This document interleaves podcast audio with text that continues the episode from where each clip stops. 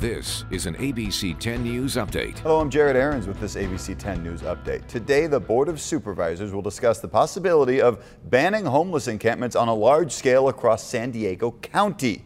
They'll discuss drafting an ordinance which would allow law enforcement to prohibit encampments throughout the county's unincorporated communities. Three cities in San Diego County have already passed similar ordinances. The board will also discuss identifying possible locations for new homeless shelters in order to create shelter capacity needed to actually enforce any potential camping ban.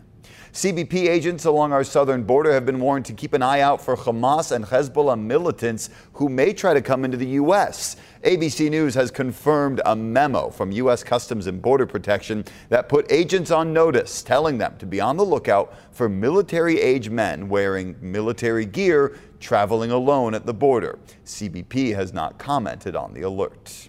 Some Kindred Hospital employees will be back on the picket line today. It's day two of a three day strike.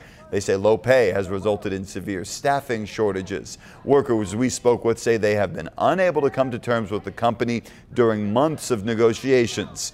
Kindred Hospital says they remain committed to meeting and negotiating in good faith with the union.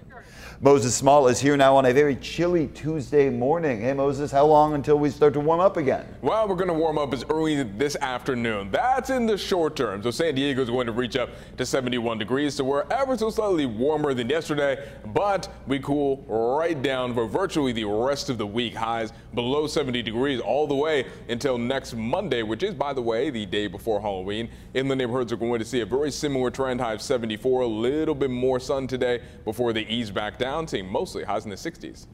For the latest news, weather, and traffic, go to 10news.com. I'm Jared Aarons.